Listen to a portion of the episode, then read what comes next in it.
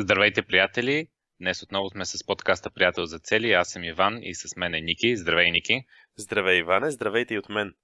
Днес ще си говорим за обкръжаващата ни среда и защо най-добрите идеи идват под душа и как това е свързано с целите. Искам да разкажа нещо, което мисля, че не съм разказвал, а то е как всъщност стартирахме първия курс, как дойде идеята да направим първото обучение, което след това се превърна в Aula.bg.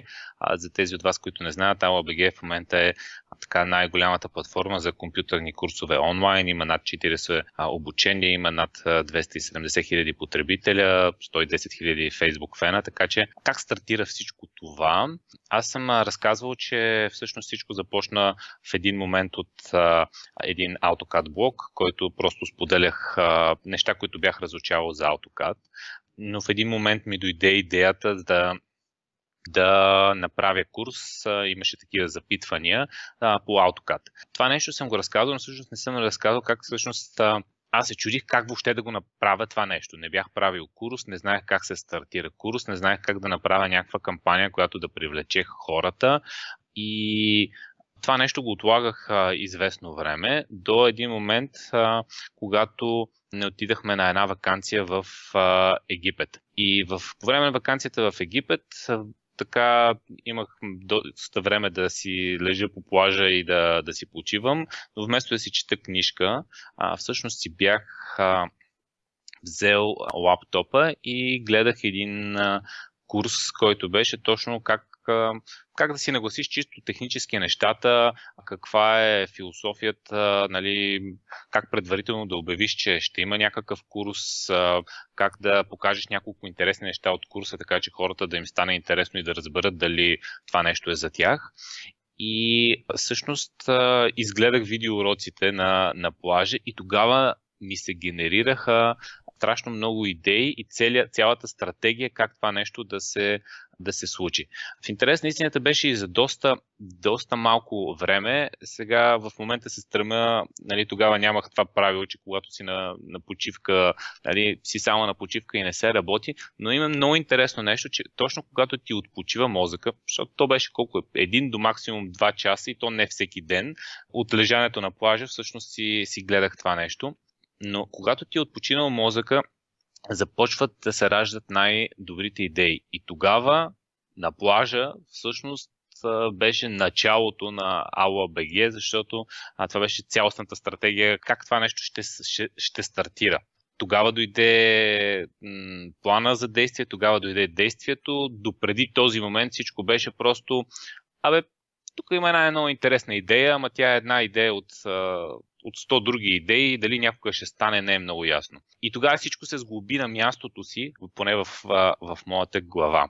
Това е много интересно нещо. Най-добрите идеи не идват чисто в класическата работна среда на бюрото, докато работиш на компютъра. Замислили сте се всъщност защо най-добрите идеи идват под души и защо има такава фраза? Защо най-креативните неща често се случват извън работното място, а не на самото бюро? Аз бих казал, че това се случва по този начин, защото когато сме на работното място, ние имаме 1000 неща за вършене винаги. Когато тичам, когато карам колело, когато съм в планината на разходка, когато съм под душа, както ти казваш, или когато съм на плажа, тогава ги няма тези неща, които този to-do лист, който винаги е безкрайен, работата никога не свършва. И когато го няма този безкрайен списък с тази безкрайна работа, на практика всъщност се получава точно това, което ти казваш. Тогава се получава така, че в съзнанието си отпочива, в съзнанието ми има пространство да се раждат новите идеи, не само да се раждат, ами да се оформят като план за действие. Точно така.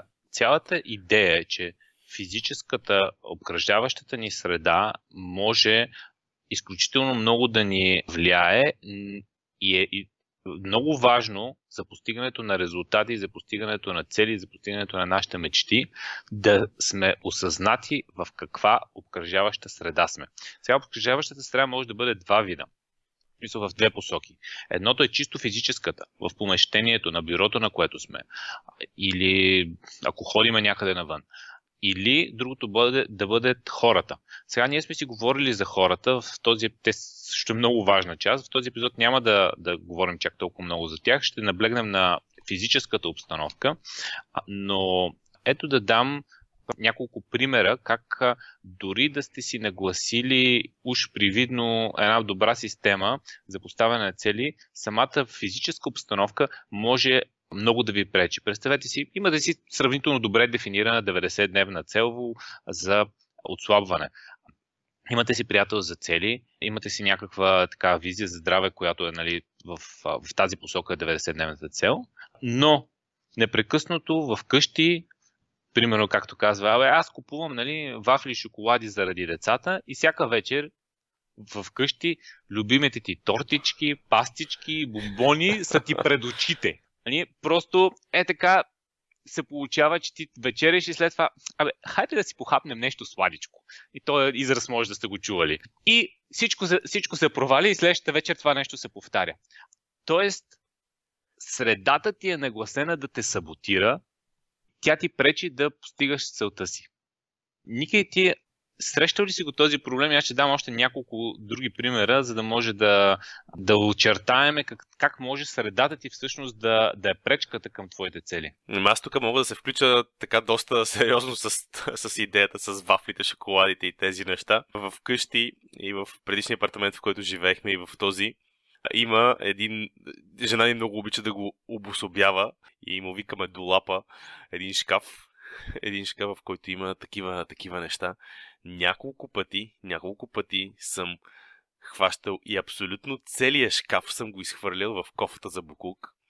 Независимо вътре какви може да са линдове, може да са всякакви хубави неща, такива разни Фереро Роше и така нататък. Няма значение какво има в шкафа, просто целият шкаф отива в кофата за боклук.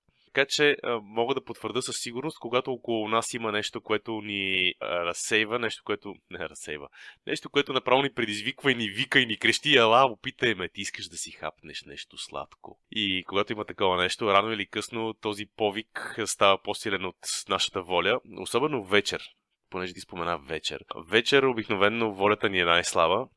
През целия ден сме използвали, за да вземем всякакви решения, да вземаме всякакви решения, за да правим всякакви неща, да организираме всякакви неща, да си вършим работата. И вечер наистина този повик може много лесно да ни откъсне настрани, така че абсолютно подкрепям това, че трябва да се намери как обстановката ни пречи, но първата част тук за мен е осъзнаването. Трябва човек да разбере, че това нещо съществува и че е проблем. Нали? Първата стъпка към разрешаването на всеки проблем е осъзнаването му.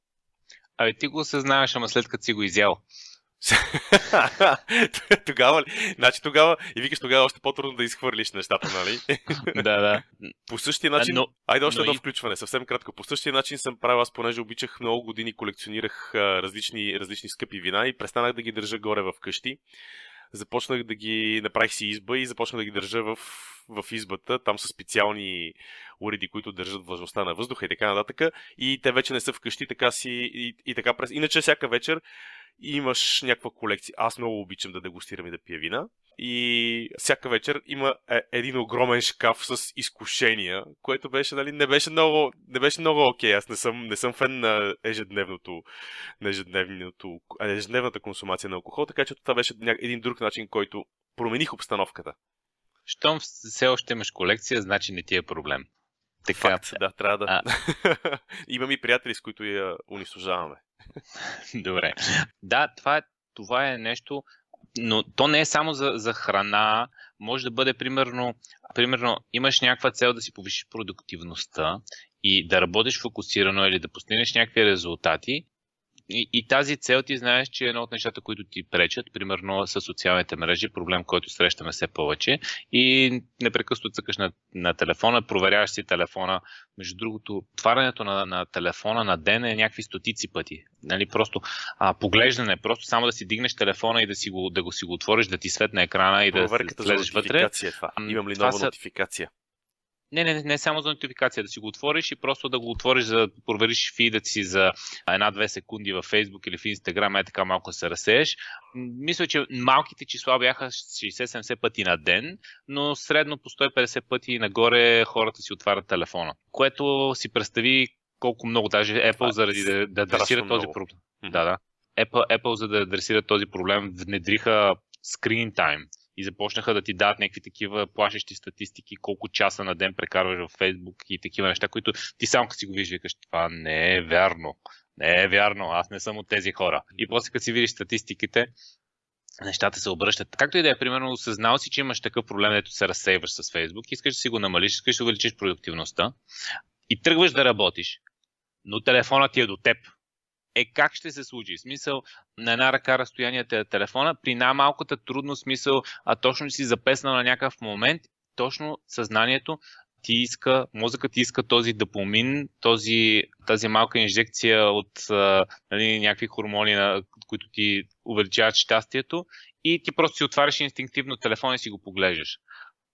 Какво би било, ако просто телефонът ти е в другата стая? Сещаш се, но го няма и си продължаваш да си работиш. Ти, човек, говориш за някакво ниво, повечето хора не са готови да се разделят с телефона си в другата стая по никакъв начин.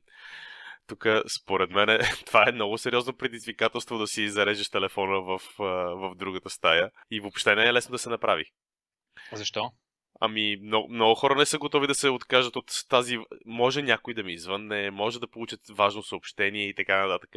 Казвам го, защото е много важно да бъде направено, но казвам, че много хора въобще няма да го вземат в преди това нещо. Аз мога да споделя една междинна стъпка и тя е... Аз съм го казвал, мисля, че и преди, когато съм влезе в работен режим, в работна среда, на мен телефона ми е с изключени звуци.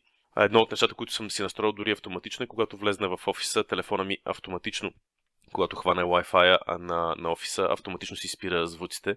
И там няма... Аз ако всичките тези нотификации, които вървят по всичките възможни канали, като започнеш там Viber, Messenger, Skype, трябва да си отворя телефона да ги погледна, но те са супер, супер много. Ето, гледам с телефона, имам Zoom, имам WhatsApp, имам Messenger, имам Viber, имам Telegram, имам Discord, имам Facebook приложение отскоро подчертавам, имам LinkedIn. Ако всичките тези неща, аз получавам постоянно нотификации от тях, нали, човек може да си сигурен, че тези нотификации са много и са през... Средно, ако ги разделя във времето на деня, сигурно са през 15 минути. Ако аз им обръщам внимание, аз реално нищо няма да мога да свърша. Така че едно от нещата, които аз съм направил е първо да си спра на някои от тези приложения въобще нотификациите, примерно на Facebook. Аз от Facebook получавам нотификация само когато някой реши да направи лайв, което е доста рядко. Това се случва 1-2 пъти на ден. И другото нещо, което правя, когато влезе в работна среда, просто без звуци. Моя начин въобще не е толкова автоматизиран, като влезеш в офиса, се изключва това. Аз направо съм си ги изключил всички нотификации. Добре. И са навсякъде изключени. И просто само когато аз реша, че имам време да прегледам нещата, тогава ги гледам. Единствено съм си включвал нотификации, когато, примерно, пътуваме в чужбина и, примерно, по Viber се координираме кога, къде, с кой ще ходим и това е временно включване, нали? Защото, примерно, някой се окаже, че ти е звънял или ти е писал няколко пъти, но в работна среда всеки ми има телефона и ако е някой нещо спешно, може да звънне, нали? Но въобще не ми е пибипка, той е, че става като коледна елха телефона. Едно нещо, което между другото сещам още като пример за обстановката и за... Знам, че това беше една от твоите идеи днес да споделиш за това как харчим пари, когато имаме визия за финансите си. И понеже аз съм го правил това нещо, което всъщност е идея, доколкото тя идва от Warren Buffett, но това нещо, което съм правил и може би ще е интересно да го споделя, едно от нещата, които започнахме и двамата с жена ми, успях да й продам идеята. Това беше преди няколко години, сега не мога да седа точно колко, но преди няколко години бях прочел мисля, че беше книгата, се казваше "Парите или живота", че хората харчат с... Забравял съм, между 20 и 30%, 27, 21, някакво такова нечетно число беше. процента харчат повече тогава, когато харчат с кредитна карта, отколкото в брой. И вече няколко години подред ние почти не използваме кредитните карти, ги използваме както преди малко ти сподели, когато пътуваме някъде, когато сме в чужбина, тогава е по-удобно и е по-лесно. Всъщност то винаги е по-лесно, това е проблема. Това е проблема, че просто подаваш една карта, не виждаш какво става. Остава скрита транзакцията. Тя нещо се случва там. Аз дадох една карта и си получих нещо, което искам да си купа. Когато физически човек подаде парите, това има много силен психологически момент. Първо, защото портфела започва да изтънява, когато вадиш често от него. Второ, защото аз давам нещо, физически подавам банкнотите, за да получа продукта, който си купувам. Това нещо работи супер много и ние вече няколко години го прилагаме. И това е един начин. Примерно човек може да си остави... Аз лично не го правя, защото съм достатъчно дисциплиниран. Кредитната карта си ми седи в портфела, не съм си я махнал, не съм я оставил вкъщи или да съм я заключил в... или да съм я заключил в някакъв шкаф или сейф. Не съм направил това нещо, защото нямам проблем реално погледнато да не я използвам, когато съм решил, че няма да я използвам. Но самото неизползване на кредитната карта работи страшно много и това може да бъде една промяна в, както го наричаме, обстановката, която всеки човек, според мен, може лесно да направи и да започне да движи нещата само с кеша. Кеша има и друг недостатък, който го прави труден за използване, и то е, че трябва да отидеш до банката да си го осигуриш. Тоест, когато свърши, кредитната карта просто я вадиш и я ползваш. Тя, нали, един вид не свършва, в смисъл има лимит, ясно, че има лимит, но лимита не е... Примерно, отивам в банката, тегля 1000 лева и тези 1000 лева като свършат, аз знам, че трябва да положа ново усилие да отида до банката, да изтегля отново пари, което не ми се прави. Не ми се прави, хора. И понеже не ми се прави, гледам тоя кеш много да не свършва. И това са такива, те са психологически трикове, които те работят срещу... за мен самия, срещу това да харча. Да, наистина изисква усилия, но всъщност резултатите са доста по-добри. Иначе, наистина тази среда те пречи, нали, както говорихме. Знаеш ли, интересното е... обаче да си заобиколен от торти и шоколади. От тортички, да. Знаеш ли, интересното, извинявай, че пак те прекъсвам, интересното е, че всъщност тук резултатите не са просто измерени в финансовия резултат. Тук интересното е, че един от резултатите, например, е, че ние преставаме да се зариваме с вещи и предмети в къщи, които трябва да подредиш, трябва да им намериш място, трябва да решиш кога ще ги използваш и да ги използваш.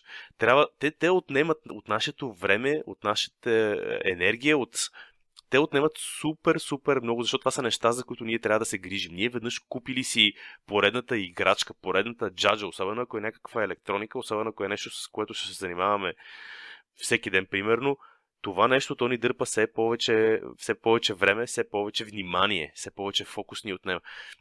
Така че тук ефектите всъщност изведнъж се оказва, че са много повече. Да не говорим за момента, в който, не знам дали съм споделял в предишни подкасти, ние си имаме едно правило вкъщи, нещо, което не се използва продължение на 2 години, се продава, изхвърля, подарява, но не остава вкъщи, независимо колко е голямо, малко, скъпо, ефтино.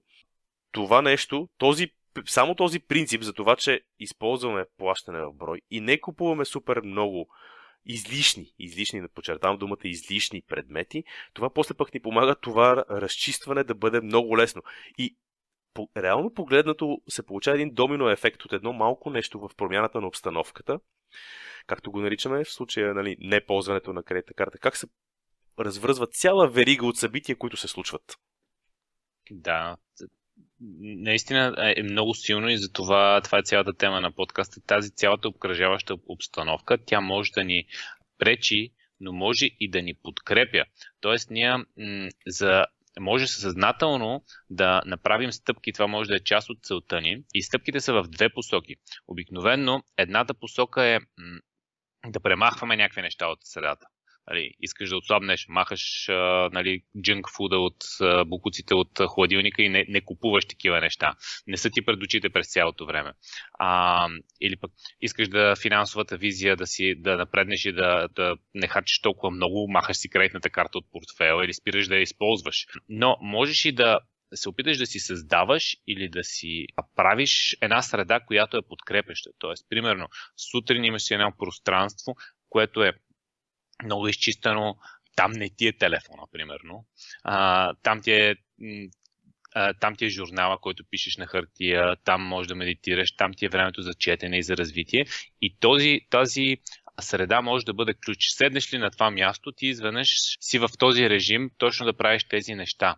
Аз това нещо съм го правил с записите, когато записваме курсове. Това е много интензивна дейност, когато се записва видеокурс. И, примерно, онлайн курса "Приятел за цели", когато записвах, той беше... влизам в една обстановка, в която е едно студио, в което има само едно бюро, един компютър, микрофони и се потапям и само това. Аз не мога да правя. Даже по едно време нямаше интернет. Там обаче после пуснахме, защото се оказа, че по време на някои записи трябва все пак да направиш някакъв ресърч, нещо да добавиш към нещата. Но дори нямаше интернет и ти само можеш да записваш там. И влезеш ли вътре, ти трябва ли да почнеш да подскачаш или да наистина да работиш. Така че тази среда е много важна. Даже ти ми беше споделял, че се учил как толкова бързо, нали, съм записал тези моите уроци. Да. Спомням си, че ме впечатли тогава как в рамките на някаква седмица или на 2 седмици беше записал някакво огромно количество уроци в посока на подобряване, т.е. на променене на обстановката в това да я подобриме. Аз сещам за един пример, който пък е доста тривиален, обаче той е свързан с желанието ми да не пропускам възможностите да отида да спортувам. Има дни, в които сутрин, когато се подготвим за деня, когато си нареждам задачите, виждам как шанса да отида в този ден на спорт е може би 1%. Това е момента, в който съм си сложил такъв вътрешна аларма и когато си го помисля това нещо, е много интересно какво правя. Знаеш ли какво правя? Приготвям си сака за фитнес. Да, въпреки че... Защото нещо вътре в мене ми казва: "О, днеска имаш супер много неща, няма да успееш." Приготвям си сака за фитнес и го слагам в колата да си седи там. Сега, това има два ефекта. Първо, програмата и плана, нали знаете, както сме говорили много пъти, живота е това, което ни се случва, докато правим планове за него. Първо, плана, общо взето, никога не е точно такъв, какъвто аз съм си представил. И се размества нещо. Много често този 1% всъщност се превръща в 100% и след това отивам аз да спортувам. И такъв тип възможности аз никак не обичам да пропускам. Аз съм човек на възможностите, мотивирам се от възможности. И когато имам такива възможности и ги пропускам, това много ме кара да страдам. Затова сака, всъщност за фитнес, предпочитам да си го приготвя, предпочитам да го сложа в колата. Дори да не отида същия ден, този сак само ми се лангърка в колата и седи там и ми да помня. Отиваш, трябва да отидеш да спортуваш, което като не стане на този ден, става на следващия. Тоест, по този начин аз си подреждам обстоятелствата около мен, така че да могат при най-малката възможност нещата, които искам да постигна, да се случат. Това е много, много добра стратегия. Сега много хора биха и пропуснали възможността да ти кажа, ти просто си го търсиш и си искаш и вече си създава навика за това. Това просто имаш този ключ, нали, сака ти помага, той си е там при теб и ако се получи тази възможност, ти се възползваш от нея. Но повечето хора трябва да създадат много по-строги правила, за да се накарат, особено ако е създаване на навик.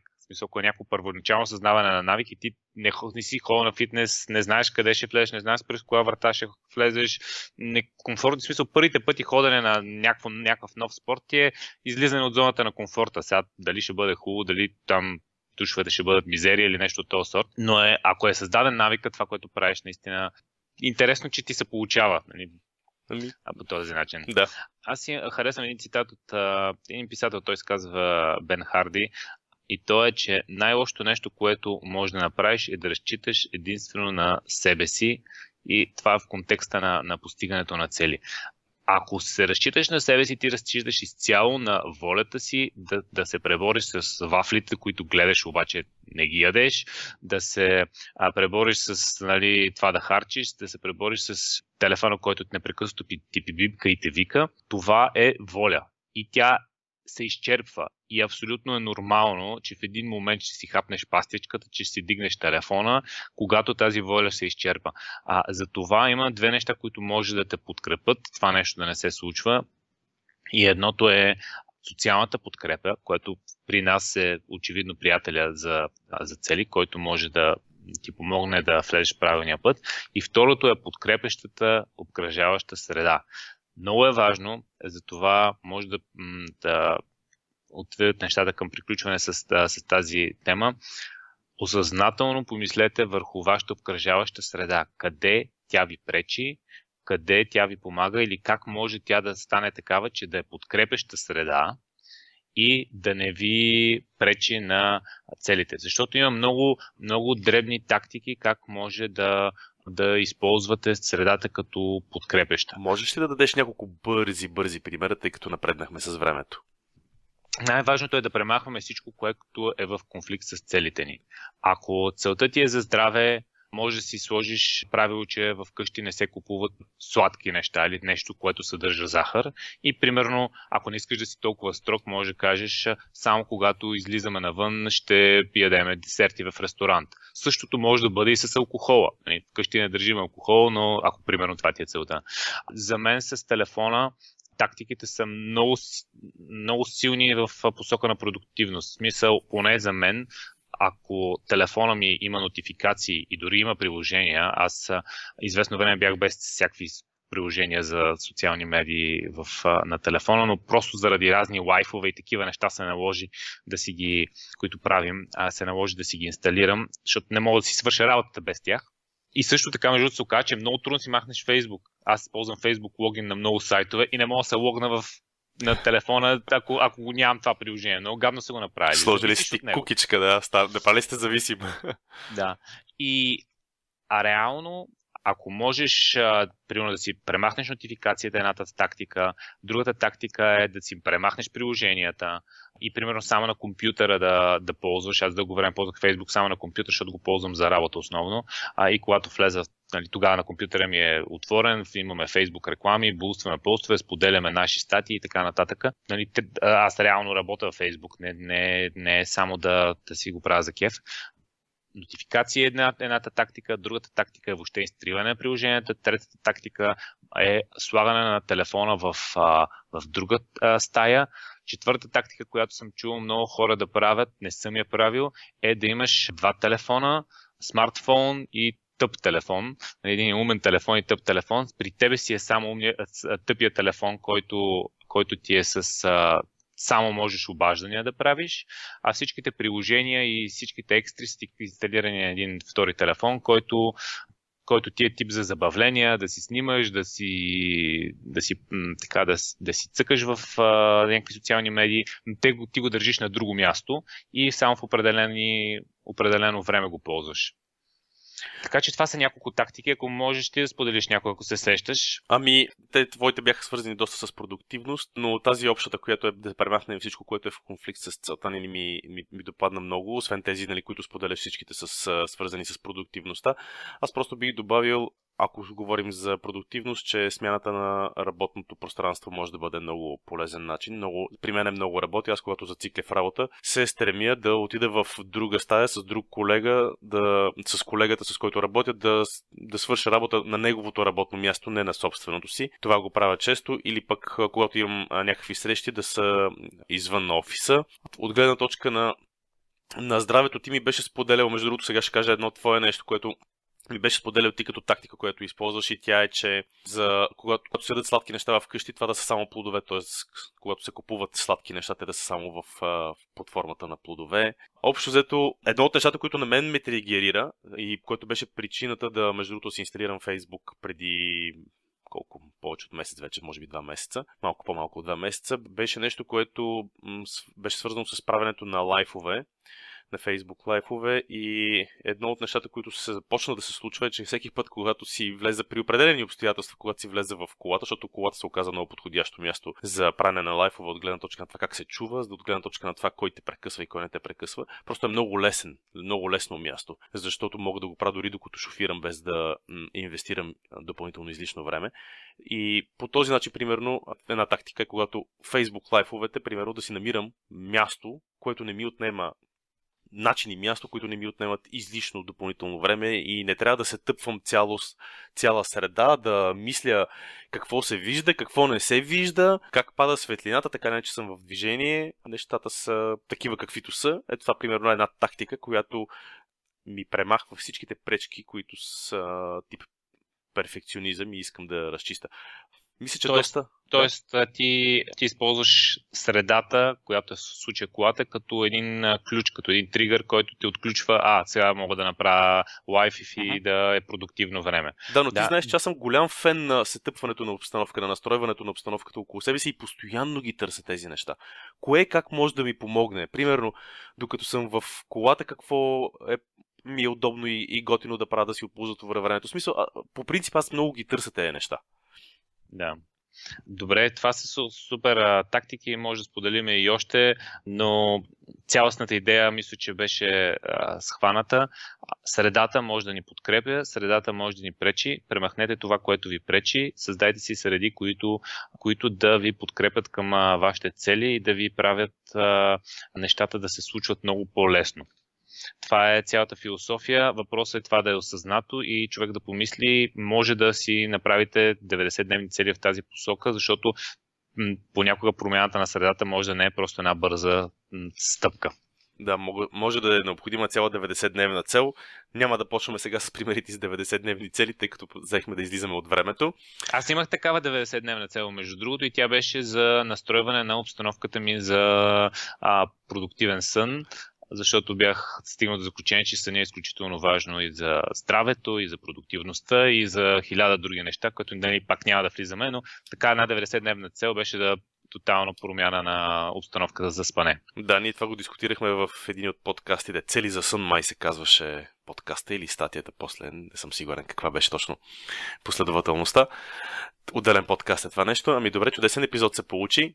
До следващия път. Освен да призова нашите слушатели да се запишат по имейл, да влезат в Google, да напишат приятел за цели, да намерят нашия уебсайт, да се абонират по имейл. Имейла е нашият канал, по който изпращаме интересните и хубавите неща, които правиме. Там първо уведомяваме за интересните събития, които създаваме и които правиме. Там е нашето място за комуникация с нашата аудитория, така че това е място, където призвавам всички да се запишат. Да, запишете се по имейл, защото наистина това е нашия канал, който най-често комуникираме с вас. Чао и от мен и до следващия епизод. До следващия път. Чао.